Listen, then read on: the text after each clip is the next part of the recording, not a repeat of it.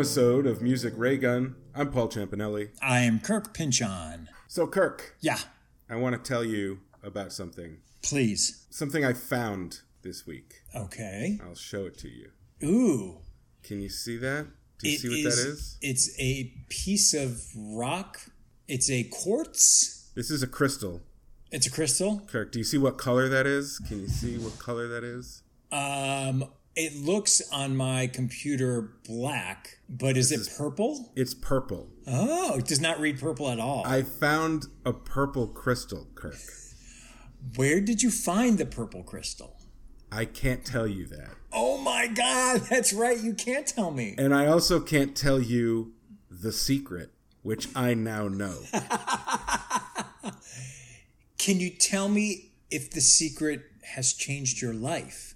Of course it has. Because it's a secret from Prince. I, I can't say for sure if that's the fact. The only things that I can tell you are this I found this amethyst, and now I know the secret. Is your life better? Yes. Ah, fuck. God damn it. But you know what? I have, you know, we have reason to believe there are up to three more of these out. Yeah. I'm gonna, you know, I'm going out for daily walks. I'm gonna, keep an eye out. And if I find one, oh my God, You'll get to know the secret. I get to know the secret. I'm wondering if it's the same secret or is it a different secret for different crystals? Kirk, Yes. it's not you get to know a secret. it's It's you get to know the, the, secret. okay. All right. Fair enough. Oh, this is going to be great. That's I'm, I'm all I can find it. say. That's all I can say. well, let's do corrections and clarifications because there's a few things uh, stuck in my craw. Sure. Get them unstuck. Uh, do you have anything? you know what? I didn't, and then I went, oh, I did, and then I forgot about it. So I'm like, oh, I must be good. Okay, maybe one of mine will remind Yeah. you because I have a few. Quick one to, to start. Brian Johnson is the lead singer of ACDC, not Brian Jones. Brian Jones was in the Rolling oh. Stones.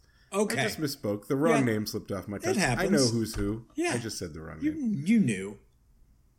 So this is a bit of a clarification because I was you were talking about how you were going through all of Prince's albums, Yes, all the songs, yes, and I was talking about how there's just there's too much yes. Prince for me to get through. So just to be clear, the Love Symbol album, which is the one that has seven and sexy MF on it Yes, from 1992, yes. that's the album that's like sort of the last one for me. Oh, it's even When earlier. that's sort of after that, I kind of stopped paying attention. Oh wow. Now, for the record, that is Prince's 14th studio album. okay. Now, any other artist, if if in a lifetime they put out 14 albums, that would be a lot. It'd be And huge. if as many of them are as good as Prince's, yeah. That would be phenomenal. That's a career. That's still legendary. Yes. Okay.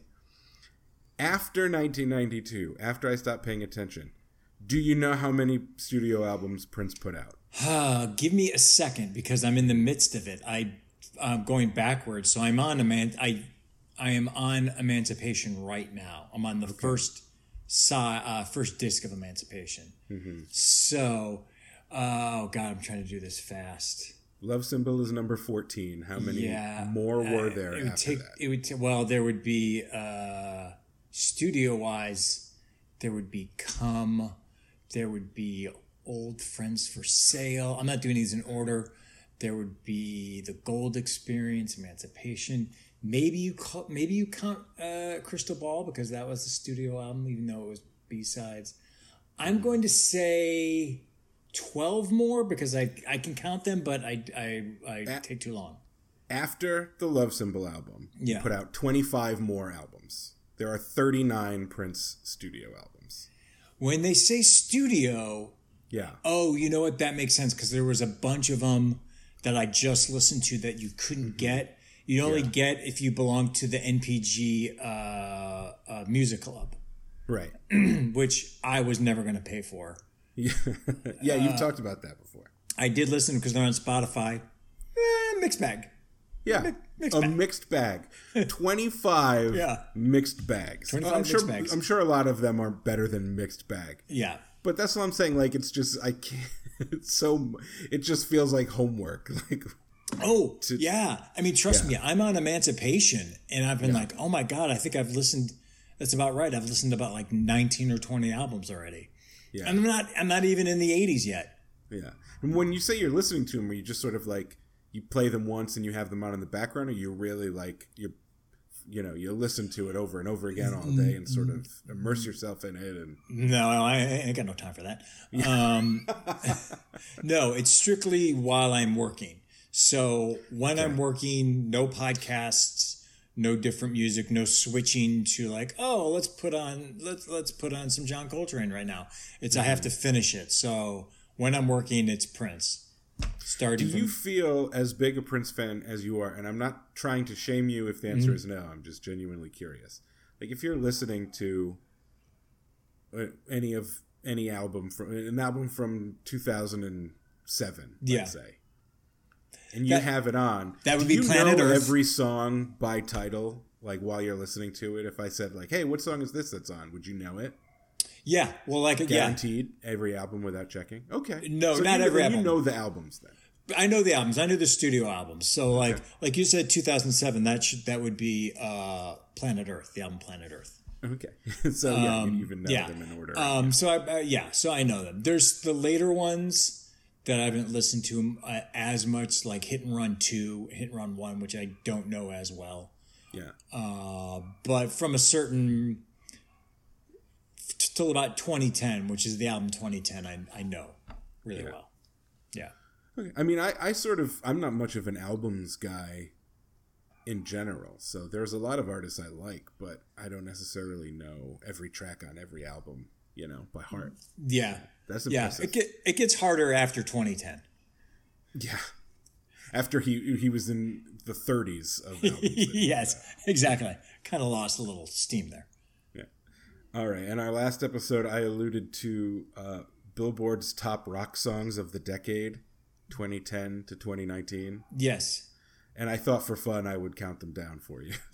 Yeah, to let it. you know what they are, just yes. to make people mad who are listening. So these are the top top rock songs of the decade. Again, not the best ten. Yeah. Objectively, the biggest hits. Yes. According to scientifically proven by numbers. Number 10. Oh, by the way, I only know two of these songs. Wow. And uh, I think, two, oh, three of them. I know three of them. Okay. And the three that I know are, I believe, to be terrible. so. So number 10 is Stressed Out by 21 Pilots. Oh, yeah, that's bad. I don't know that. I've, i know that. I've sort of heard of 21 Pilots. Yeah, I know because of the kids. Number nine is Ride by 21 Pilots. That I don't know. Okay. Number eight is Feel It Still by Portugal the Man. No idea what those words mean. it's a song in a band. number seven, Shut Up and Dance by Walk the Moon. No.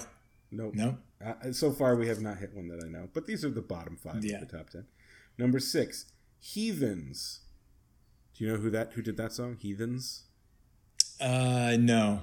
Twenty One Pilots. Wow, they're they're very very popular. they have three so far in the top ten. Number five. This is one that I remember. Mm. This is the one I know the best that I heard a lot. Okay. Against my will.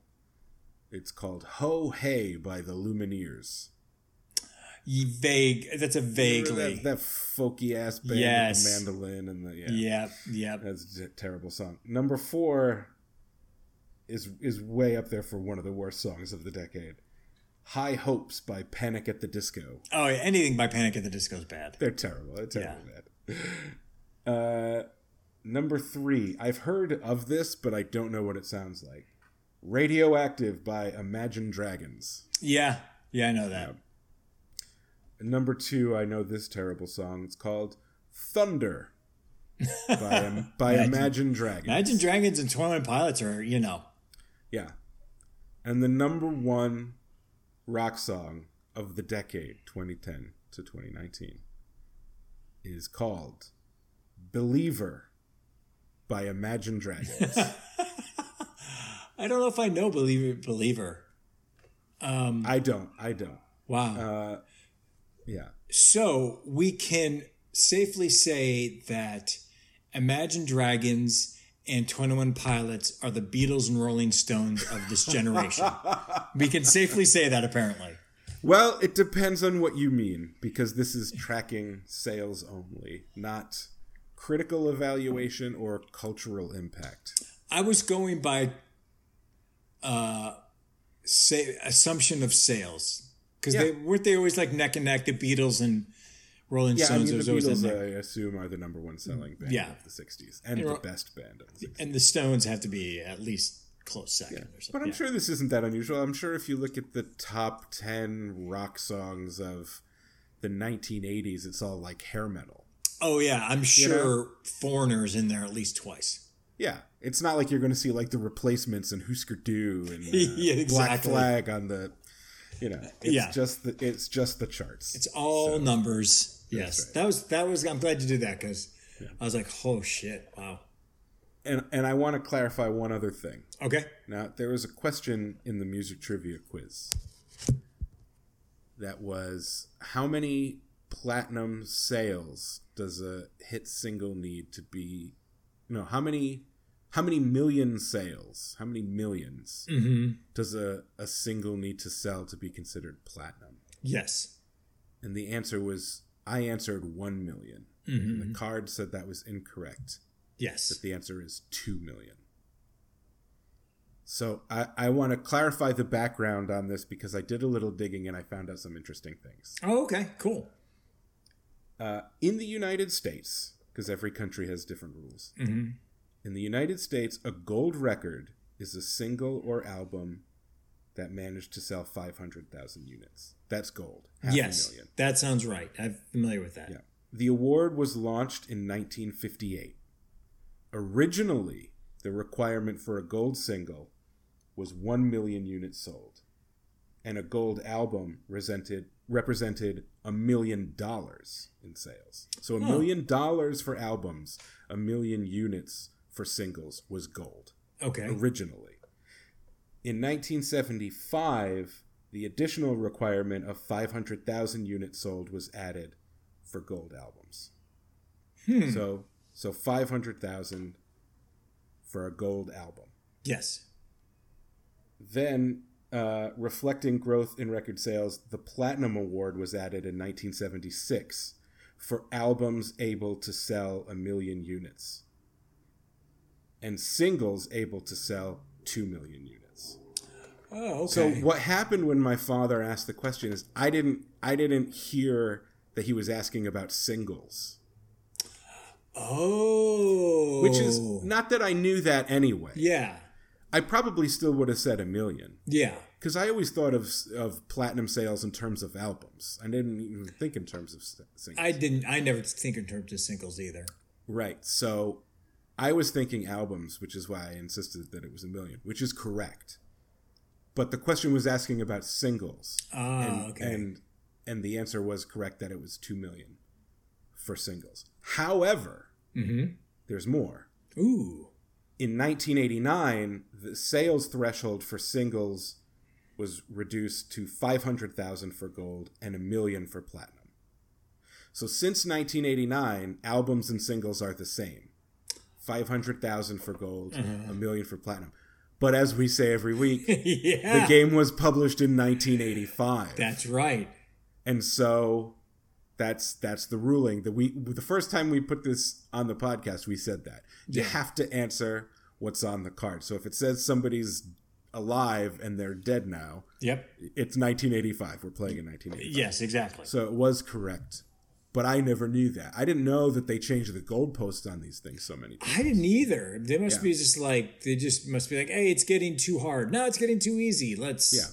move it around. Based on based on just the way album sales go as a whole in the culture. Yeah. They'll they'll change the, the rules.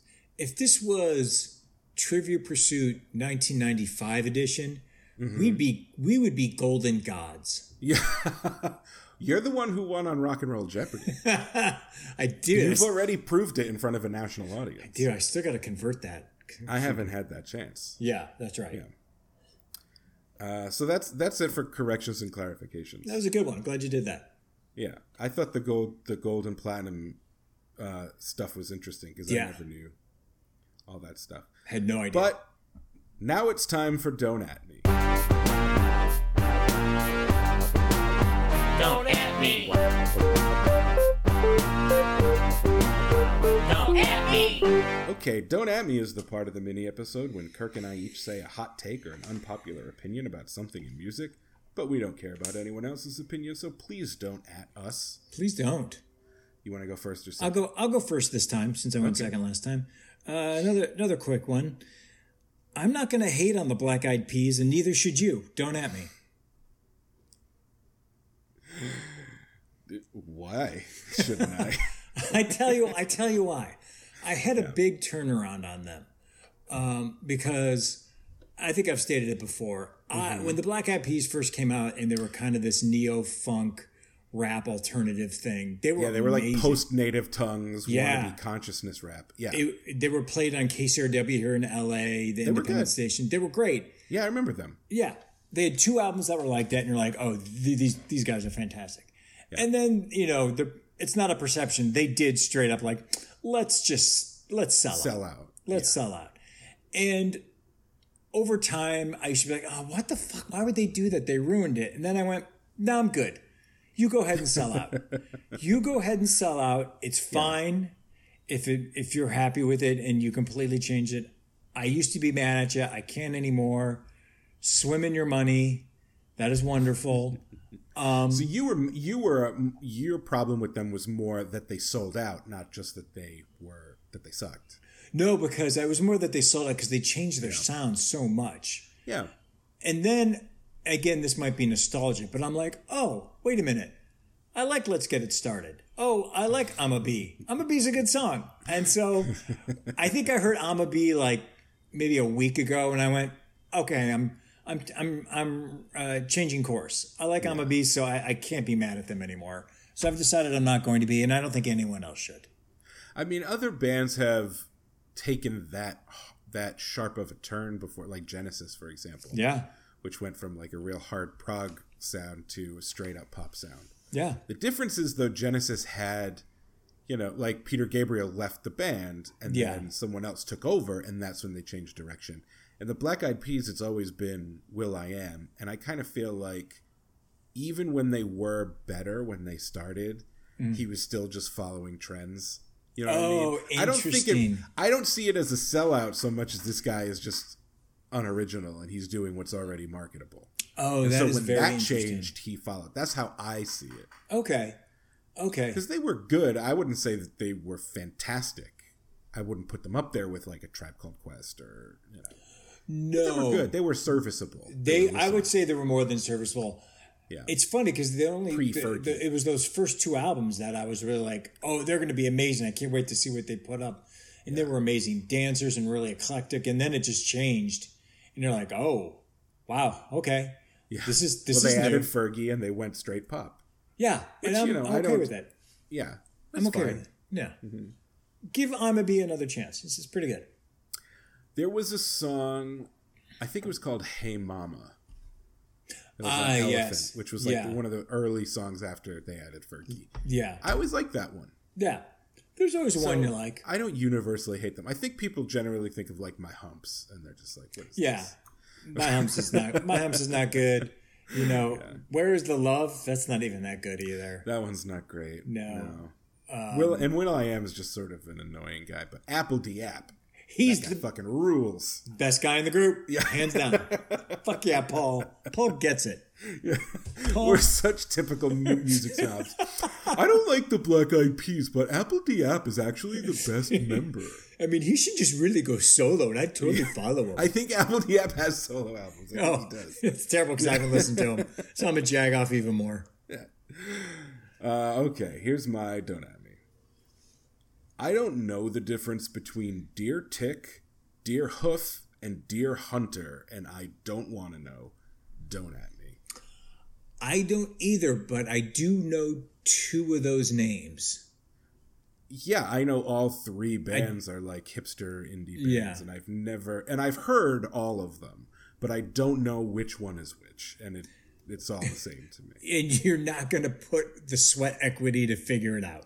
No, and one of them's from Rhode Island. One of them's a hometown hero. Wait a minute. I don't ha- ha- wait, hang on. One of them is from Rhode Island, and you're still yeah. not going to try to figure out which one. I mean, I have known in the past, like I've known, like I've heard something, and someone said, "Oh, this is Deer Tick," and I'm, "Oh, okay, great," but then I don't remember which one is which because I never really liked anything that I was hearing, mm-hmm. and they all sort of fall into the same category of like you know pitchfork hip, hipster bands, which it's not like I dislike hipster bands, but yeah. just these three none of coincidentally none of the three indie bands with deer in their name really yeah. did anything for me.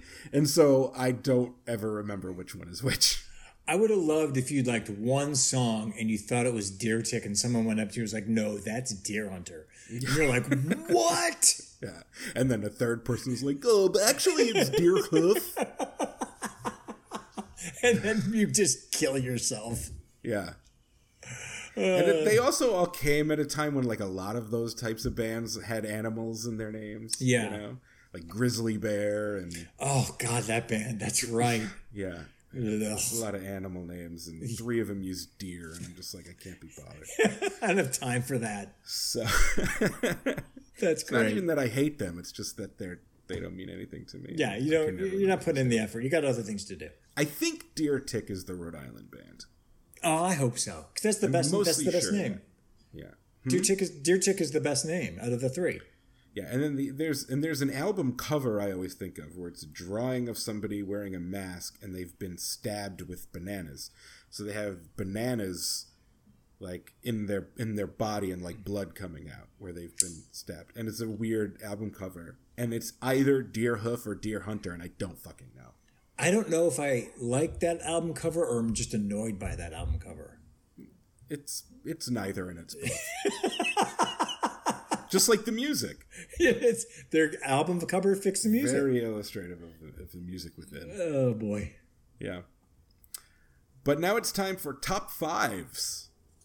Since Kirk and I are quarantined and we can't maintain the show's regular format, we created this segment to fill out our mini episode format, right, Kirk? Oh, yeah. Each week we'll choose a different topic for a list. Then we'll each list our top five items for that topic. Pretty simple. Yeah, not complicated. This week's topic, taken from the movie High Fidelity, is top five side ones, track ones. Yeah. So album openers. Love this idea when you brought it up have thought about it when I saw the movie, before I saw the movie. I've talked about it with friends. Yeah, it's, it's a good one. Yeah, this is gonna be good. Uh, when John Cusack's character pitches the idea in the movie, he prefaces it by saying, "I'm feeling kind of basic today." of course, that's right. So, so, we'll get it out of the way. I'll yeah. start because you started last time. Sure. This one was a little tough for me because it made me consider, like, what do I consider a great side one, track one? What does that mean to me? Is it just any good song mm-hmm. that's the first track on an album. I said well that's not really enough no it wasn't for, for, me. that wasn't for me either yeah. So for me it has to be like it's it's a real statement song. It really like is a song that tells you what you're in for yes. with this album. Agree with this band. And then on top of that i noticed that i i was landing on a lot of debut albums Interesting. Which I think is going to happen naturally. But I, mm-hmm. I, said I don't want all debut albums on this list because mm-hmm. that's almost like a different list. Yeah. So I have three debut albums and two. I think both of the other ones are second albums. I can't remember, but as we go through it, I have. I'll, I'll let you know. I have one debut, mm-hmm. uh, one number second album, mm-hmm. one third album. Yeah and then one uh, like uh, one th- another third album, and and then one album that's like you'll figure it out. It's like the fifteenth album. Yeah, it Prince? The seventeenth album. Yeah, actually, seventeenth album. Oh, okay. Yeah, I found this when you when you brought this up. I was like, oh yeah, good idea. And I was like, I was gonna like kind of make a meal of it, I was gonna like look at all my albums, look at like go through all the CDs I have, and kind of go, oh, let's really figure this out. And then all five came in one big flood, and I was like, well, there it is. I just it, it, it was actually really fast. I Yeah. didn't even have to think about it that much.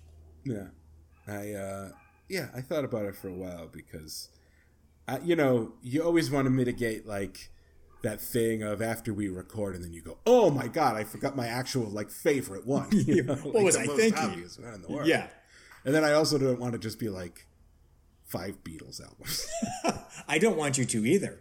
and the other thing that happened was a lot of songs that I thought in my head were album openers were actually not.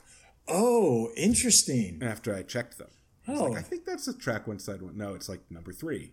You know. Oh, that is really interesting. Yeah. But okay, I'll start. Uh, my Okay. number five, top, my number five side one, track one, Down on the Street by the Stooges from Okay. Funhouse, 1970. What? Don't know it, of course. You might recognize it if you heard it. Okay, is that the big song off of it? I would say, I mean, the Stooges don't have hits, True, very true. but they have popular songs. I would say that's um, made probably the, the most popular song on that album. That's their second album. They only did three.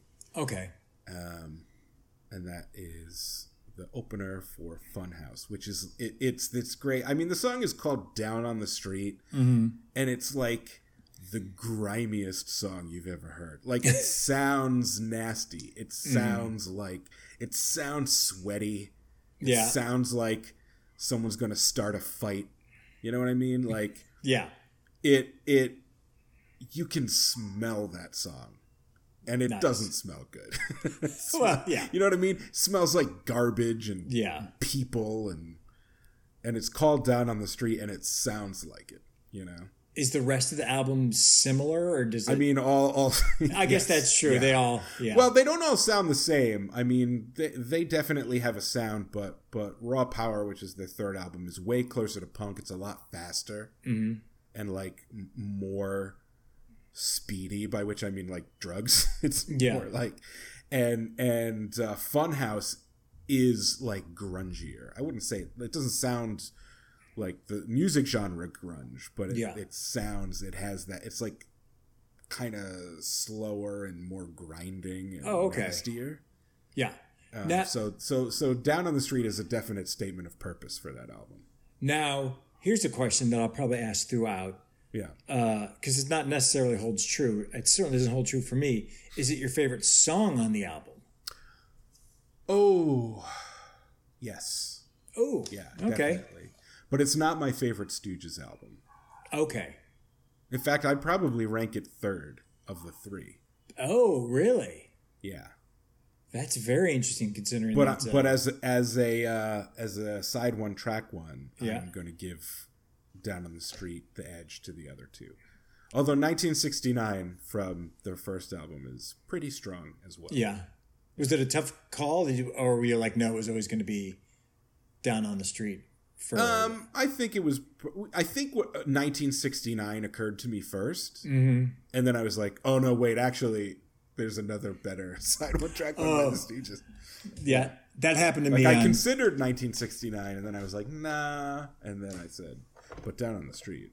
yeah, that happened to me on my Prince one, which we'll get into. Yeah. Spoiler. Yeah, well, it's. I mean, it's not a spoiler because it's. I assume all five of yours are Prince. I mean, I could have, but I didn't want to be uh, Mm-hmm. a dummy. Um, so my number five, big shock. Let's do a 180. Mm-hmm. Uh, uh, side one, cut one. Number five for me is "Sweet Love" by Anita Baker, Oh, okay. and it's What uh, year? That is What album? Say 80. the album, it's out for Rapture. Uh, it's her second album. That is uh, 1986. So that's um, how you mentioned earlier, how it's kind of like a declaration. Mm-hmm. That whole first, that first song, this is a declaration of like, oh, this is a love album. This, and it's like, the the song itself has a lot of like gearing up before she even sings. It's a lot of just like we're gonna do like a 30 second instrumental before we even get to Anita singing. And it's all like a build up. It's a huge, huge build up. And it's like it's built up to fucking. Yeah. Um, and Yeah. that is She's my, giving you time to get into what you're doing. Exactly. She's prepping you, going, "Hey, get ready because th- what I'm about to throw down, you're gonna." you can't just jump into it cold. Yes. This is out of the five. This is the only one that's my. It is my favorite song off the album. It's my favorite uh, Anita Baker song. Um, it's so good, and it makes so much sense as a side one, uh, track one. That on my love mixtapes in college, it was the first one on side A. Always, no matter what slow jam mixtape I had, it was always started with side A, Anita Baker, "Sweet Love." Now, in High Fidelity, as long as we're using that as a template, in, Yes. in the book and the movie, when Rob lists his rules for making a mixtape, Yes. you are, according to his rules, you should not start a mixtape with a song that starts an album or ends an album because it's cheating. But you're saying this song is so powerful you had no choice. It's so powerful, and I need all the help I can get. so I'm going to use it as a crutch. So, I mean, I, I can understand that for like an everyday mixtape, but this is a, this is an F Jam mixtape, and I mean, I would say you could use "Down on the Street" on a mix like that, but it would be have to be for a different sort of encounter. it's a different sort of effing. it's a little different, but still, I, I'm not familiar with the song that you're talking about. I I, I wouldn't be surprised if um, uh, both of us are a little unfamiliar with each other's songs. yes, But I'll yes. definitely check it out. You'll you'll understand it when you hear like the basically the preamble before she starts singing. It's a lot of there's it's a lot of beginning. As opposed to like "Let's Get It On," which literally has like just those three notes and then Yeah. smash Marvin Gaye is in Yes. there. Time to plow. Yeah. Yeah. No, this is different. This is a little like we're here for a while, guys. Mm-hmm. We're not rushing. The loving ain't going nowhere. Yeah. So let's Does just she lay do any like um like vamping or scatting or otherwise improvising over the over the lead in? Like No, it's straight up instrumental. She she okay. she vamps at the end. okay. Yeah, straight up instrumental. Yeah, Let's check it out. Uh, all right, shall I do my number four? please. My number four, side one, track one, is "See No Evil" by Television from the album Marquee Moon, 1977. I only know television by their name and their importance. Yeah, we talked about television. Um, what was the episode? I remember it was because I was talking about Robert Robert Quine, who's playing, uh, and, and we watched them perform a song from their reunion album in the early '90s. Yeah. But this is from their debut album, Marquee Moon, which is which is much more famous for its title track. And even maybe a couple of other songs on the album. I like See No Evil because I think it's the poppiest song on the album. Mm-hmm. Like for being considered a punk punk band or at least punk adjacent because they were part of the New York City CBGB scene Mm-hmm. back then.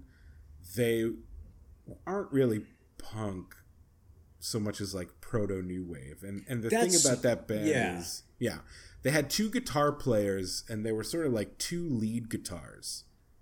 And a lot of their songs ha- are are really long. Like most of the songs on that album are longer than 5 minutes, which you know how I feel about it. I was about to say, does that bother you? I mean, they're great songs. It's Okay. not a hard and fast rule that I hate a song if it's longer than five minutes. But they were sort of like a jam bandy, not in their sound, but like lots of long guitar solos. Mm-hmm.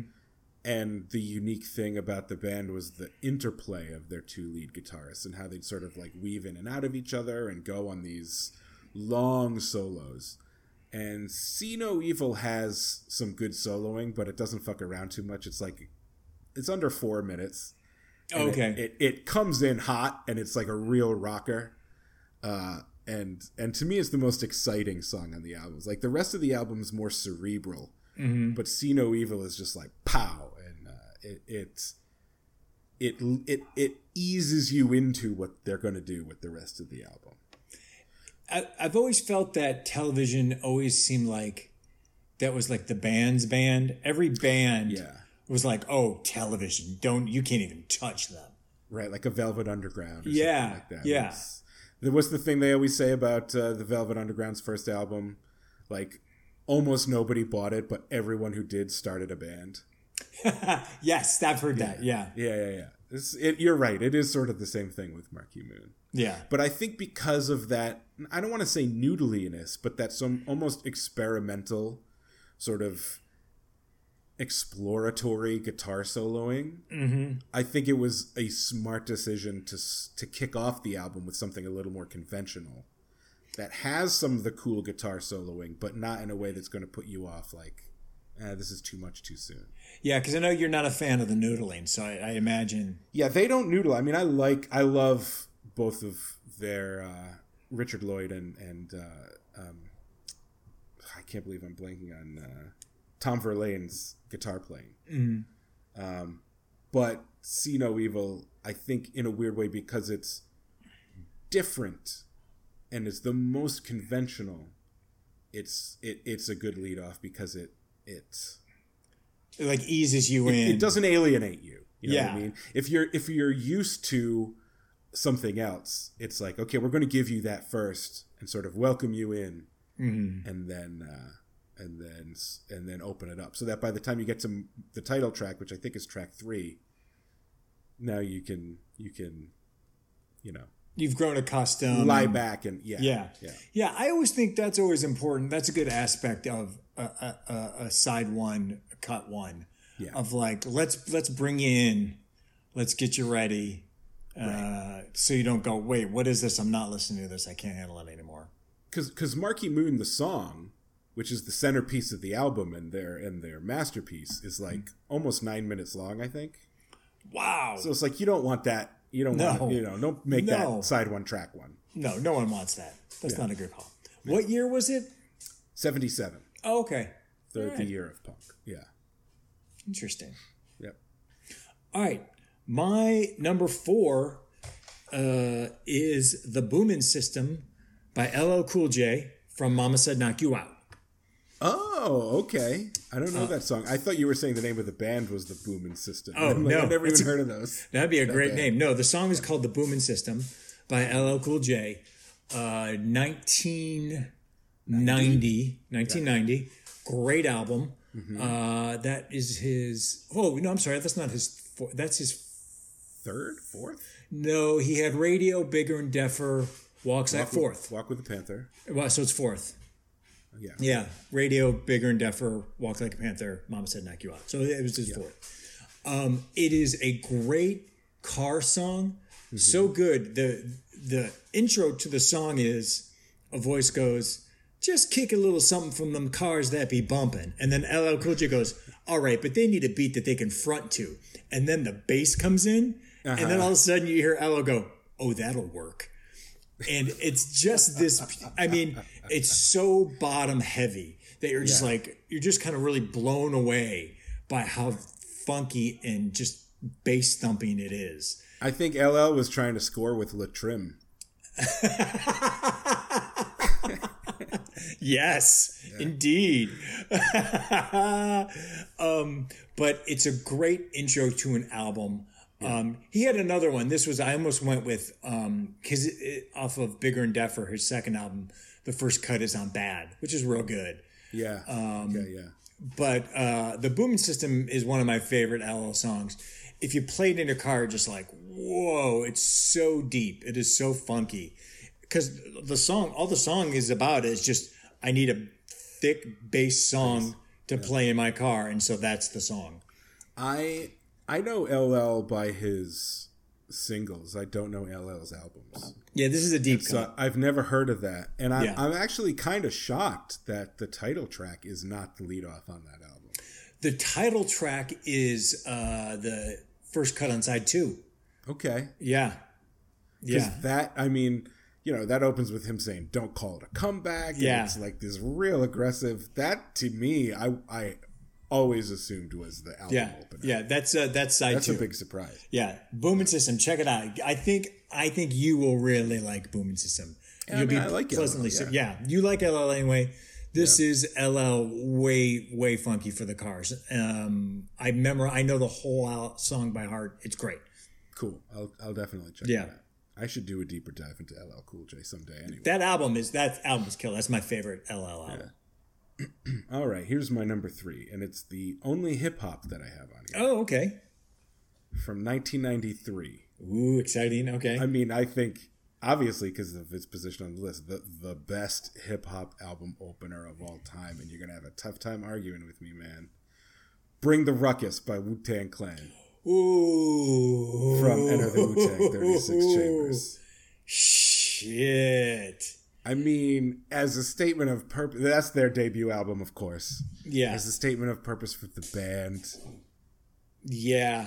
You know, but the funny thing is, you know, I always when I think of how it opens, it, it comes in so hot. And yes. then you have RZA screaming, bring the motherfucking ruckus. And then it opens with Ghostface's verse. And you're like, Jesus Christ. Yeah. And, but it doesn't actually start that way because it's Wu Tang, because of what RZA was doing. Yeah. It opens with a clip from an old Kung Fu movie where they talk Yes. About your Wu Tang style versus my whatever style. And I was yeah. like, oh, yeah, I forgot that that's actually how it opens. That's that how it opens. makes it better. Yeah. Yeah. I don't think I could argue with you on that because because I actually for a while I was going to put in uh, I was like oh Public Enemy probably has one Public Enemy's first uh, side one uh, cut ones aren't that good no like I thought maybe like Welcome to the Terrordome would start Welcome to the Terrordome it doesn't bring the noise yeah no none of it uh, so I, I left them out so I thought that might be it then you have other bands that, like as much as you and I both love Tribe, their first cuts aren't like. Statements. Yeah, I was like, oh, what's the first track on uh, Midnight Marauders? And I was like, oh, Steve Biko. I was like, Yeah. that that that song's great. There's not a bad cut on the album. No, not but at all. it's not like the strong. It's not a strong like No, side one track one. No, it's a good song, but as a side one track one, I don't think it makes the cut. no, no, no. If, if you're making, you're talking about making a statement, that is spot on. Yeah, I really want to argue with you on this, but I, I have, I, I have nothing. There's nothing. bring the ruckus, man. Oh, that and it's not. I don't pull. think that was a single either. It's not like I mean No. the, the the hits are Cream, right? And, uh, uh, uh, uh, uh, uh, the Method Man song that I'm blanking yeah. M E T H O D D Man. Yeah. that's the So one that I bigger love. hits. Yeah, It's it's not like Bring the Ruckus was a, was a hit record or anything, but as an album opener, yeah, forget about it. yeah, yeah. That's some good stuff And- there. and the other thing about it is, I, I love. That's my favorite era of hip hop. Is the Yeah. early '90s. I think most people would say that. Yeah, You know, um, Biggie and Tupac are coming up. You've got all that native tongues, Yeah, sort still of there. consciousness rap, the jazz Yeah. rap. I love all that stuff. yeah, but it's so I mean, I hate to use the word dated because that sounds more dismissive, yeah. but it sounds it's dated. If you hear a lot of hip hop from 1993, it's dated. Some of it's even kind of quaint. Like I love Das EFX. Das right? Effects is fucking great. But when, but when you listen, but when you listen to They Want EFX, you're like, okay. I mean, this isn't like it sounds like it's from when it's from. Yeah, I mean, I I'm gonna put money on that. Uh, Twenty years from now, people are gonna be like Kendrick Lamar. That shit's corny. I mean, But- it's good, but they're gonna like that sounds way 2015. But that said, more than a quarter century later, you listen to Bring the Ruckus and you're still like, holy shit. Yeah, Like, yeah, it's not dated. It has not become quaint with age. It's a fucking punch in the face. yeah. It still gets you jacked. Yeah. Hundred percent. Yeah. Hundred percent. Definitely. That was a good pull. really good pull. I'm really happy about that. Um, my number three is the one that I don't know how you're going to feel about because we've never really talked about this artist, which is shocking because it's a popular artist. I I like him quite a bit, and I have yet to talk about him. But my number three is uh, "Are You Going to Go My Way" by Lenny Kravitz off his album "Are You Going to Go My Way." Okay. which was 92, I think. Maybe 93. That sounds right. That sounds Yeah. Uh, right. I didn't know that that was the album opener, Yeah. but obviously I know that song. that's my f- that's my favorite Lenny Kravitz song. Uh, I like a lot of Lenny Kravitz. I think he's really good. Um, but that's the example of. I remember when Lenny Kravitz came out, he had the "Let Love Rule" album that I was like, "Well, this is some bullshit." because I was like, it's just oh, it's hippie music to me, and I was like, oh, this guy sucks. And then the second album had the cut, uh, "It Ain't Over Till It's Over." I like that song. I like that song a lot, and I was kind of like, oh, he's pretty good. I guess he's going to be in my mind. I was like, oh, I guess he's going to be like kind of a, an F Jam guy. I like that. And then I heard "Are You Gonna Go My Way?" and I was like, oh my god, this guy's awesome. I love him. Uh, it's a great way to start that album. I think it's the best song on the album. It's the biggest hit off the album. Yeah, for sure. Um, but that thing just rocks. And to me, that's one of the like statement songs of like, okay, I can fucking rock. Watch this. I'm just about to kill it. Um, I've never gotten tired of that song. Yeah. Yeah, so that's my number. That's my number three, and I'm shocked that we haven't really talked about Lenny Kravitz that much at all. I wonder if we haven't. I mean, have we never mentioned Lenny Kravitz? I mean, I'm not a big Lenny Kravitz fan, so I wouldn't. We've never like we've never talk about him. yeah we've never we've never once on uh, on the show uh, played his music. Yeah. Yeah, Cool. but uh, yeah, that's my number three. All right. Number two is the only song on my list that I have featured on our podcast before. Oh, So I already know that you hate it. oh, hooray! It's called Only Shallow by My Bloody Valentine from Yep. Loveless, Yep. What 1991. what episode was that? I that I was don't remember. I think guitar. I think yes. it must have been the guitar yeah. episode. Yeah, that was it. Yep. Yeah, I remember that. Yeah, it's Ke- Kevin Shields like swirling. Yes. Um, I don't want to say psychedelic because it's not psychedelic music, but it's sort of psychedelic. yeah. It's headphones music. I think in a loose way, I divide all my favorite music into headphones music and car music. And Yeah. uh, Yeah, I can see I would never listen to My Bloody Valentine while driving, but Huh. it's great for lying down in a dark room. That's what you said. on. Yes, that's right. That's right. So, in some weird world Mm-hmm. where My Bloody Valentine is playing in someone's car that you're in, would you be like, this isn't right? I think I would be. It's sort of like how I don't like to listen to jazz during the day. It's nighttime music. I can see that. I, I can support that. Maybe a Sunday afternoon if it's sort of Oh. like sm- smoother jazz or a mellower jazz, but like Yeah, and it's a little I'm chilly not, out. I'm not going to listen to like a hard bop album in the morning yeah, while I'm working, and I wouldn't listen to My Bloody Valentine while I'm driving. It's just not Okay. correct. it's know? not and I, correct. and I wouldn't listen to the Stooges while I'm having dinner. Like it's not, you know, it's some things are not conducive to certain activities. Agree. And, So uh, there's the time and place for certain types of music. yeah, but Yeah, I- but if anyone wants to hear me go on and on about the song "Only Shallow" by My Bloody Valentine, check out our guitar episode. Yes, and I would say do what Paul does and just lie down in the dark, the dark with headphones on, and Yeah, or just like stand in a cold shower with all the lights off and stare into the middle distance and think about what you've done wrong and how you're never going to do anything right. for an hour. and that basically sums up the song. Oh, that just sums up what I've been doing since we've been social distancing. Ooh, there's a question. Is it a good social distancing song? Um, in what respect? I mean, there's a, a list idea. Yeah, I know. I was just thinking that. Songs about isolation. We'll do that next time. Do you like that idea? Yes, 100%. 100%. But I don't know what you mean in this case if it's a good social distancing song. I don't know. It was just because the image of like lying down in the dark with headphones on, listening to it. It's not depressing music. I don't mean Okay. to give that impression. Like I said on the guitar episode, even though it's really loud, I find it meditative. Yes, that's what you said. It's That's just true. sort of this overwhelming wall of sound. And then uh, Bilinda's voice is so pretty, sort of just riding on top of all these guitars, Mm-hmm. that I just think it's really beautiful. And I can sort of just kind of close my eyes and bliss out to that whole album. That's crazy. And that and that song is, I mean, talk about a statement of purpose that, that lets you in. That's one of those albums where like the whole album could almost be one long song. It's Oh, okay. it's a very particular style that they have, but Mm-hmm. um, but only shallows the hit and the lead off and Uh, I love that song. That's Yeah. that's my number two. That's number two.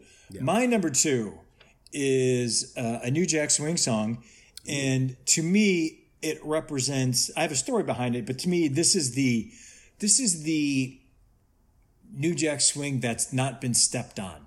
It's the pure shit. It hasn't been cut up. There's no baby baby powder. Pre There's no laxative. 1989 New Jack Swing. It's it's 1988, and it's by the preeminent New Jack man. It's uh, "Groove Me." No, Guy, Teddy Riley. Um, this is Teddy Riley's group, Guy. yeah. Uh, the song is called "Groove Me." It is 1988 uh, off their debut album uh, of the same name, Guy, and Did we watch the video for that on our New Jack No. Swing episode? No. Oh, Did I? guy. I think I put a different. guy. No, no, no, no, no. I had to put on. Oh, now I got to go look. I- we had Guy on the episode. Um, We had Guy on. Yeah, we did. Um, I would have to have. I think I did, or maybe I did something live. That song, uh, it's not. It's not my favorite song on the album. It's close, but it is the. It is another statement of purpose of like this is New Jack Swing. You will like this. Go dance. And it's called Groove Me. It's called Groove Me. And the uh, when I first heard it, I heard it uh, in 1989. I late because I was working in a record store in the summer of '89, and the other young guy and I were closing up the store. And I was talking about how much I liked Al B. Sure and Bobby Brown. He's like, "Oh, you must like Guy," and I was like, "Who's Guy?" He's like, "You don't know who Guy is?" and he went and got the CD, put it in, and cranked the stereo, and Groove Me played. And it was really one of those stop what you're doing. Things make sense now. Mm-hmm. This is my life. And it was and it was groove me. And he's like, this is he's like, this is New Jack Swing. And it was so loud and so good that the sandwich shop next door like came out and started banging on our doors going yeah fuck yeah this is a jam they were like losing their minds because they could hear it next door This is back in Chicago, right? this is back in, actually in Cleveland, in between uh, Oh, in Cleveland. my freshman and sophomore year of college. I was working in a record store, and uh, yeah, that's it is really one of those. This is what this is not only what the album is about. This is what New Jack Swing is all about. Um, It's a jam. So would you say like if you had to rank moments in your life, like when your kids were born, when you met Anne, when you heard "Groove Me" by Guy? Uh, you put that in the wrong order. I didn't. I wasn't ordering. Uh, I would say, I'm going to say You Guy- don't really have to order that. Oh, You it's easy. It's Guy and and then the kids. Fair enough. Yeah, Uh, before I do my number one, I just want to make two points that you made me think of. sure. Uh, one, I will always regret that I never worked in a record store. I It's don't want to now didn't. because at this point in my life, if I end up getting a job in a record store, things have gone deeply south. Things have turned. Um, but I never worked in a record store, and I'm sad about that. And number two, I didn't even think of New Jack Swing when I was putting my list together. And if "I Love Your Smile" by Shanice is the first song on that album, then it's my number one. Oh. I would go so far as to say if I Love Your Smile is not a side one, cut one, that's a grave error Yeah. on, the sequ- on the sequencing of that album. yeah, yeah. Because that song, killer. Love that song. But uh, my actual number one, number one, side one, track one, is a song from 1967, Ooh, older. and it is entitled Kites Are Fun by a band called The Free Design Oh, I figured it was from their album Kites Are Fun. Oh, that, Yes, which is their debut album. It's their first song on their first album. Kites are fun. I know you haven't heard it. I don't think I played that one for you. I played Bubbles. You played their Christmas song? I played their Christmas song on our Christmas uh, Yes. episode, and before that, I played a performance they did of a song called "My Brother Woody," Yes. which is also on the album "Kites Are Fun." Okay, and then the it was only, the only video that existed of them That- performing. that's right. And the only other song I know of them is "I Found Love" because I know it because of Yo Gabba Gabba. Right. Yeah, Uh, so I don't think you've heard "Kites Are Fun." I've not heard "Kites Are Fun." I have to look that up. But if you're wondering it, uh, what it's about, It's about how fun kites are. I love the free design. There's no other meaning. And I'm like, I'm really not even joking. I like, Yeah. this, again, as a statement of purpose, you hear this song. It's so twee, and it's and and but their arrangements are spectacular. Their voices are spectacular. They're amazingly gifted musicians on their respective instruments Yeah. and they're so mellow that I have fallen asleep to the album Kites Are Fun many, many times because if I'm, you know, dealing with anxiety or I just can't get to sleep, I will put that on and it makes me so happy. I feel like I've smoked a real fat joint right before going to bed, even if I'm completely straight. They, That said, I have also listened to it after I've smoked a big fat joint, and it's. I think "Kites Are Fun" is the perfect album to listen to while you're high. That's say that. hysterical. They, I, the more I and I have not, uh, I don't dive deep, but Mm-hmm. the more I know about the free design just from you and just because of the Yo Gabba Gabba song, I'm like they're really good. Yeah. They're like straight up good, like not really just good. a in a iron, not in an ironic way at all, and not in a like oh they're just so retro. They're just straight up good. Yeah, I'll I'll tell you what the song is about a little more specifically, without saying every lyric. I'll break it down a little bit Okay, go for it. in, into segments. Like a, kites are fun, obviously. I mean that's a gi- yeah. statement of purpose, and then B, like describing a kite, like its colors and what it does, and then C, there's a part where they go, "Mom and Dad and Uncle Bill don't realize that kites are fun." So there's like a little rebellion in there. it's Yeah. a little bit punk rock. Yeah, honestly, yeah. They're they're like, listen, we're the younger generation. We like kites. We're just yeah, but we don't care that mom Yeah. and dad don't want us to fly kites. This Because isn't- kites are fun. Yeah, this isn't your grandfather's kites. That's right. yeah, That's right. uh, they're great. They're I'm they're. Oh, They're really so glad they're around. That's amazing. That's a good one. I got to look up that one. I I, I really need to because you have not steered me wrong on any free design song yet. it's not as funky as Bubbles. No. The bass, the bass doesn't get you going like Yeah. it does on Bubbles. But Kites Are Fun is a really, a really beautiful song. Bubbles is good. Bubbles is a good song. All right, my number one obviously is Prince. It was always it was always going to be Prince. Um, obviously because I love him, but because he has, and I've had conversations with friends of mine who are really into Prince. He has some killer uh, side one cut ones. I mean, he's got Sign of the Times. That's a big Is, one. is Let's Go Crazy the opener on Purple? Yeah, Rain? which I is a good one. Yeah. That should honestly be on, on Yeah. of our lists. But Uh, I didn't do it because it was a little too obvious, and I actually like yeah. Uh, and uh, I mean, like uh, 1999 is 1999. Uh-huh. So there's there's he has a ton of them, but I wanted to go slightly deeper and also because there's an explanation why. My number one for Prince is uh, Jam of the Year off the Emancipation album, 1996. Um, this was the big quote unquote comeback album because he stopped uh, writing slave on his cheek and went by Prince and Right. he uh, did did the big. This is going to be a three disc, each disc one hour long uh, opus, and This is so. You, this is his album when he was Prince again, not the artist formerly known as. yeah, correct, Yeah, correct. So he's he went to a different label. He left Warner and all that. So this was his first. It was the first album of new music since you know he started. Because during his end of Warner, he was just throwing out songs from his vault. Like here, there's my album. Fuck you. Yeah. um, and this one was all the new music. And unfortunately, he decided to make it three albums long, uh, which was a mistake. If he had done one album, it would have been one of his best albums. That would have been up there. but there's so he much. could have used some editing there. A hundred percent. Yeah. It's way, way long. And each each song, there's songs that are like eight or nine minutes long, and you're like, dude, stop. stop. I, I I know you can. It doesn't mean you should.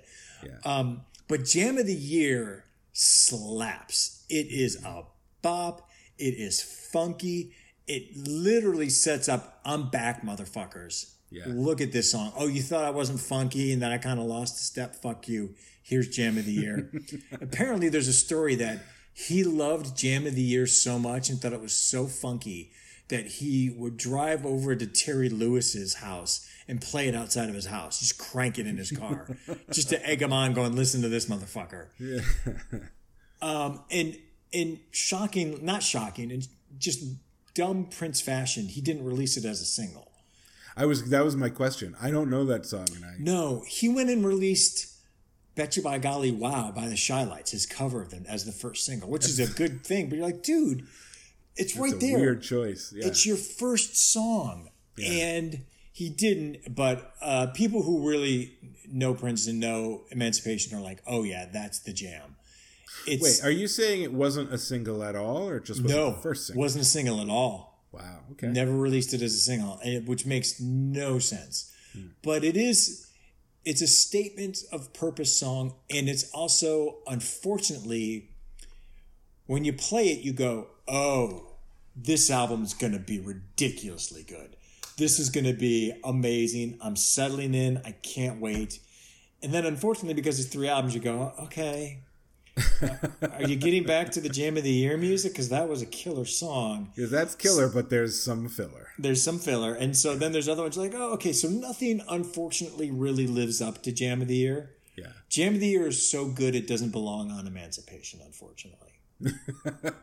Look, here's the thing, though. Despite what you said, Yeah, if it's at the point where you've heard Jam of the Year, and then you're listening to the rest of the album, and you're only just figuring out that there's a lot of filler on this Yeah. thing, you have only yourself to blame because you were at Tower Records or you were at Sam Goody and you picked up that brick and you knew that there were three CDs in there. Yes. And you bought it anyway. So well, I was not not going to spend fifty four ninety nine on three CDs that I only needed one of. wait, fifty four ninety. I think it was like fifty bucks or something. Yeah, that is oh, it was expensive. that's like box set prices. Yeah, yeah, it was it was it was a, and I was like, I'm buying it. I don't care. It's Prince. I'm buying it. Um, Well, when I said you, I didn't mean you because, of course, you, Kirk, are going to buy everything with Prince's name on it. But I Yes. meant one. One is that Yes. Sam Goody, or one is that Yeah. Tower Records, and they buy that album.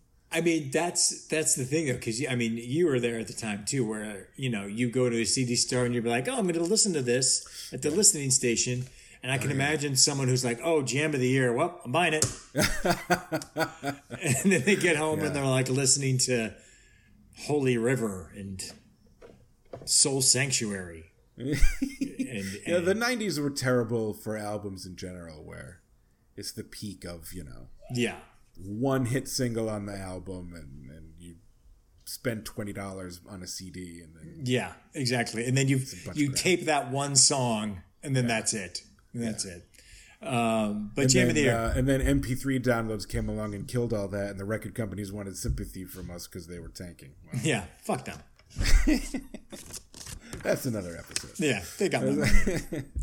They got all my money. Jam of the year. Jam of the that one year up. by it's it's real good. Now that one's also way long too.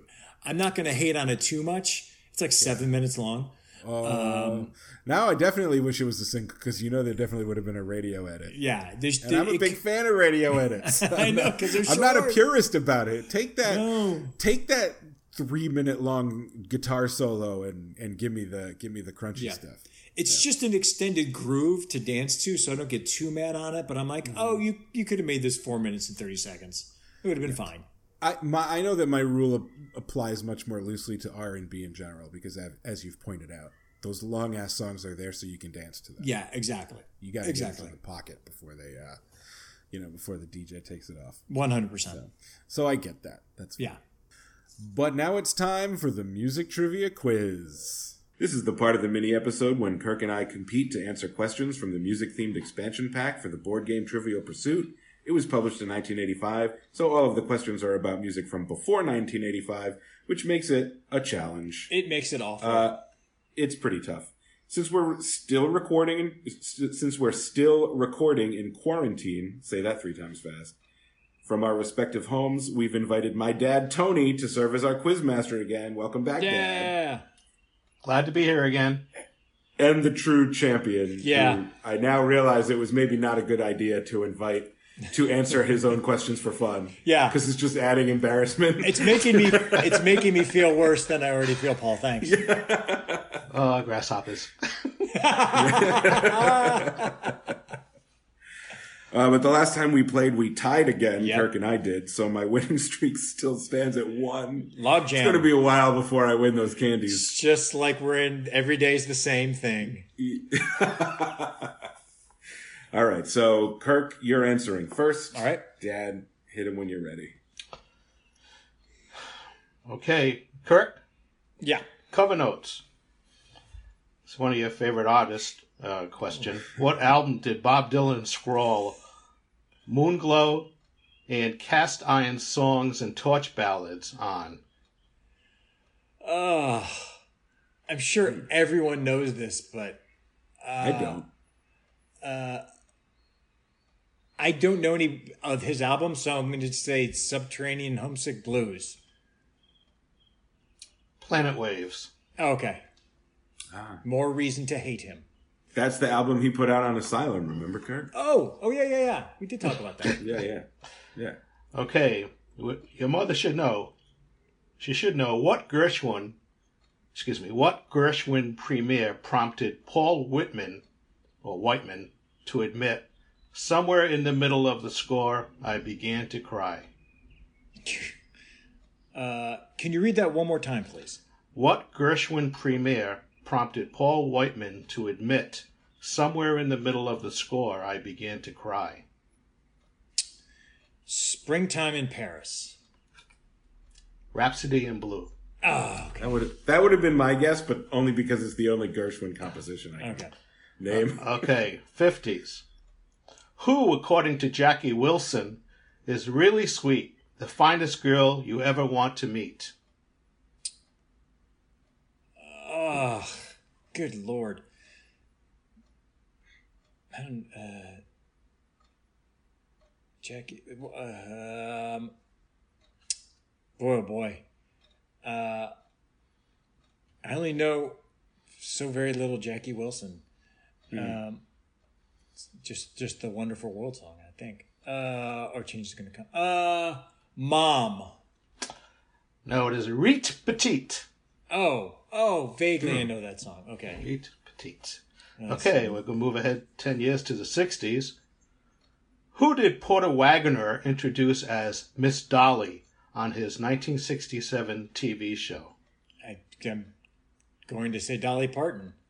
Dolly Parton is correct. Oh, oof, One, Okay. one point, one point. Not shut out. thank God. After the Beatles.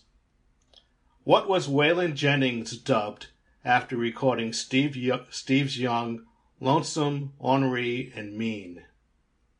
Uh, it's like the bad boy of country. I don't think that's exactly right, but that's about. I'm going with bad boy of country. An outlaw. Oh yeah, that thing. That's right. Outlaw of country. Okay, last question. After anything goes. Do singers use their voice boxes when they whisper? No. Okay, it's a 50 50 shot. Let's see Yeah. what you get. Yeah. No is correct. Oh, All right. Thought if I Two said points. if I said it emphatically enough, it would become true. You got two right. points. Transubstantiate the ink on the back of the card. yeah. Oh boy. All right. I need three to win. Three to win, Paul. Two for another time. Oh my God. Cover notes. What famed R&B label did Leonard and Phil Chess form? Chess. Chess is correct. Yeah. Your mother should know. How many original Cole Porter songs made it to the movie? Excuse me. How many original Cole Porter songs made it to the movie from the play Gay Divorcee? I have no idea, so I'm going to guess zero. One. Ugh. 50s. How many times is the word dream sung to start, all I have to do is dream.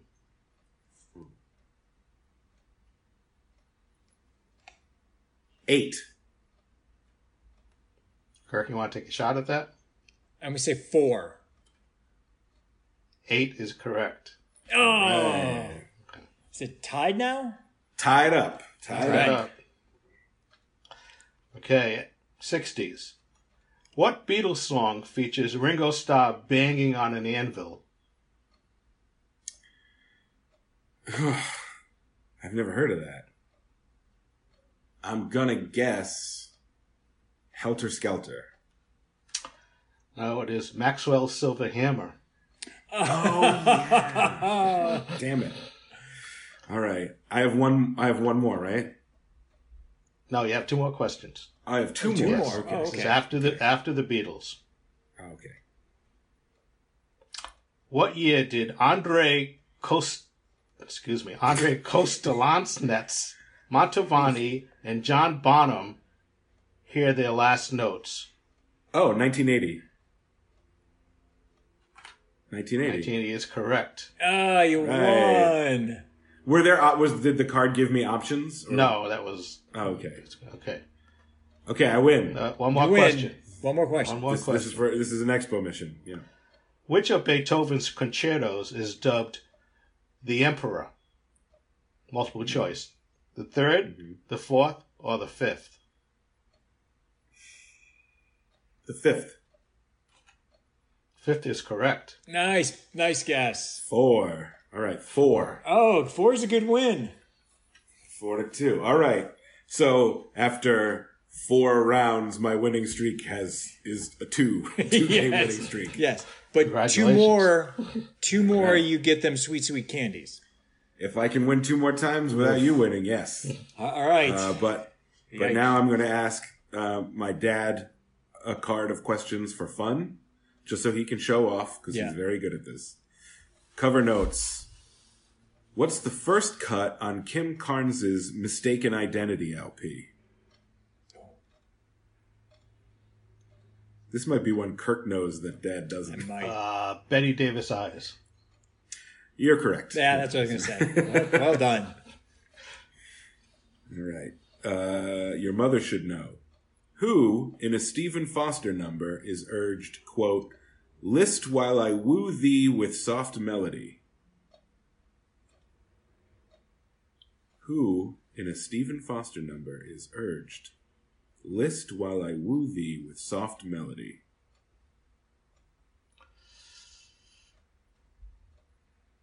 Uh, Diane. Beautiful Dreamer. Oh, Mm, I feel like that's a misleading question because it makes you think it's a name. yeah. It says who, Mhm. who, and the answer is beautiful. Dreamer. But anyway, 1950s. What musical outdid West Side Story for the Tony Award in the 1957 season?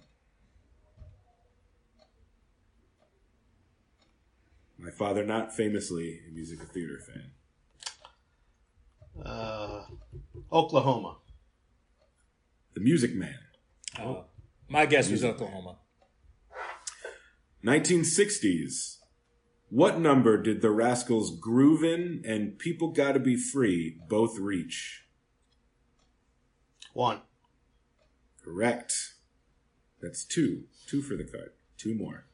So you can time me. Mm-hmm. Yeah. If you're good enough. You may be good enough to time me. after the Wow. after the Shade. Beatles. Mr. Mr. Confident. Yeah. After the Beatles, who noted, quote, right from the start, the Who's been consistent in only one way. We're consistently inconsistent. Who said that? Say that again. Read the question. Yes. Who noted, quote, right from the start, the Who's been consistent in only one way. We're consistently inconsistent. Pete Townshend. Sorry, it was Roger Daltrey. Oh. Uh, this is your last question for three points. What Italian virtuoso abandoned his violin for three years and played only the guitar? Italian virtuoso abandoned Segovia. his violin for three years. I've never heard of that person. I've also never heard of the correct answer, which is Niccolo Paganini. Paganini, Okay, should have known. That. Paganini. You said it with such confidence, I thought it was right. So congratulations, Dad, for tying with Kirk on that no, one. No, I think you won. I only had two. yes, and Dad got two. Oh, I as thought you had three. Oh, yay! I'm not the big loser. We did- Congratulations, but I'm the big winner. But I'm the big winner. Don't gloat. Yeah. Uh, thanks again for being our quiz master, Dad. But that's the end of the mini episode. Bye. Bye. Bye. All right, well, we can call it, and if we need to do this again in a few weeks, we, we can do it again. Very good. But let's pause or stop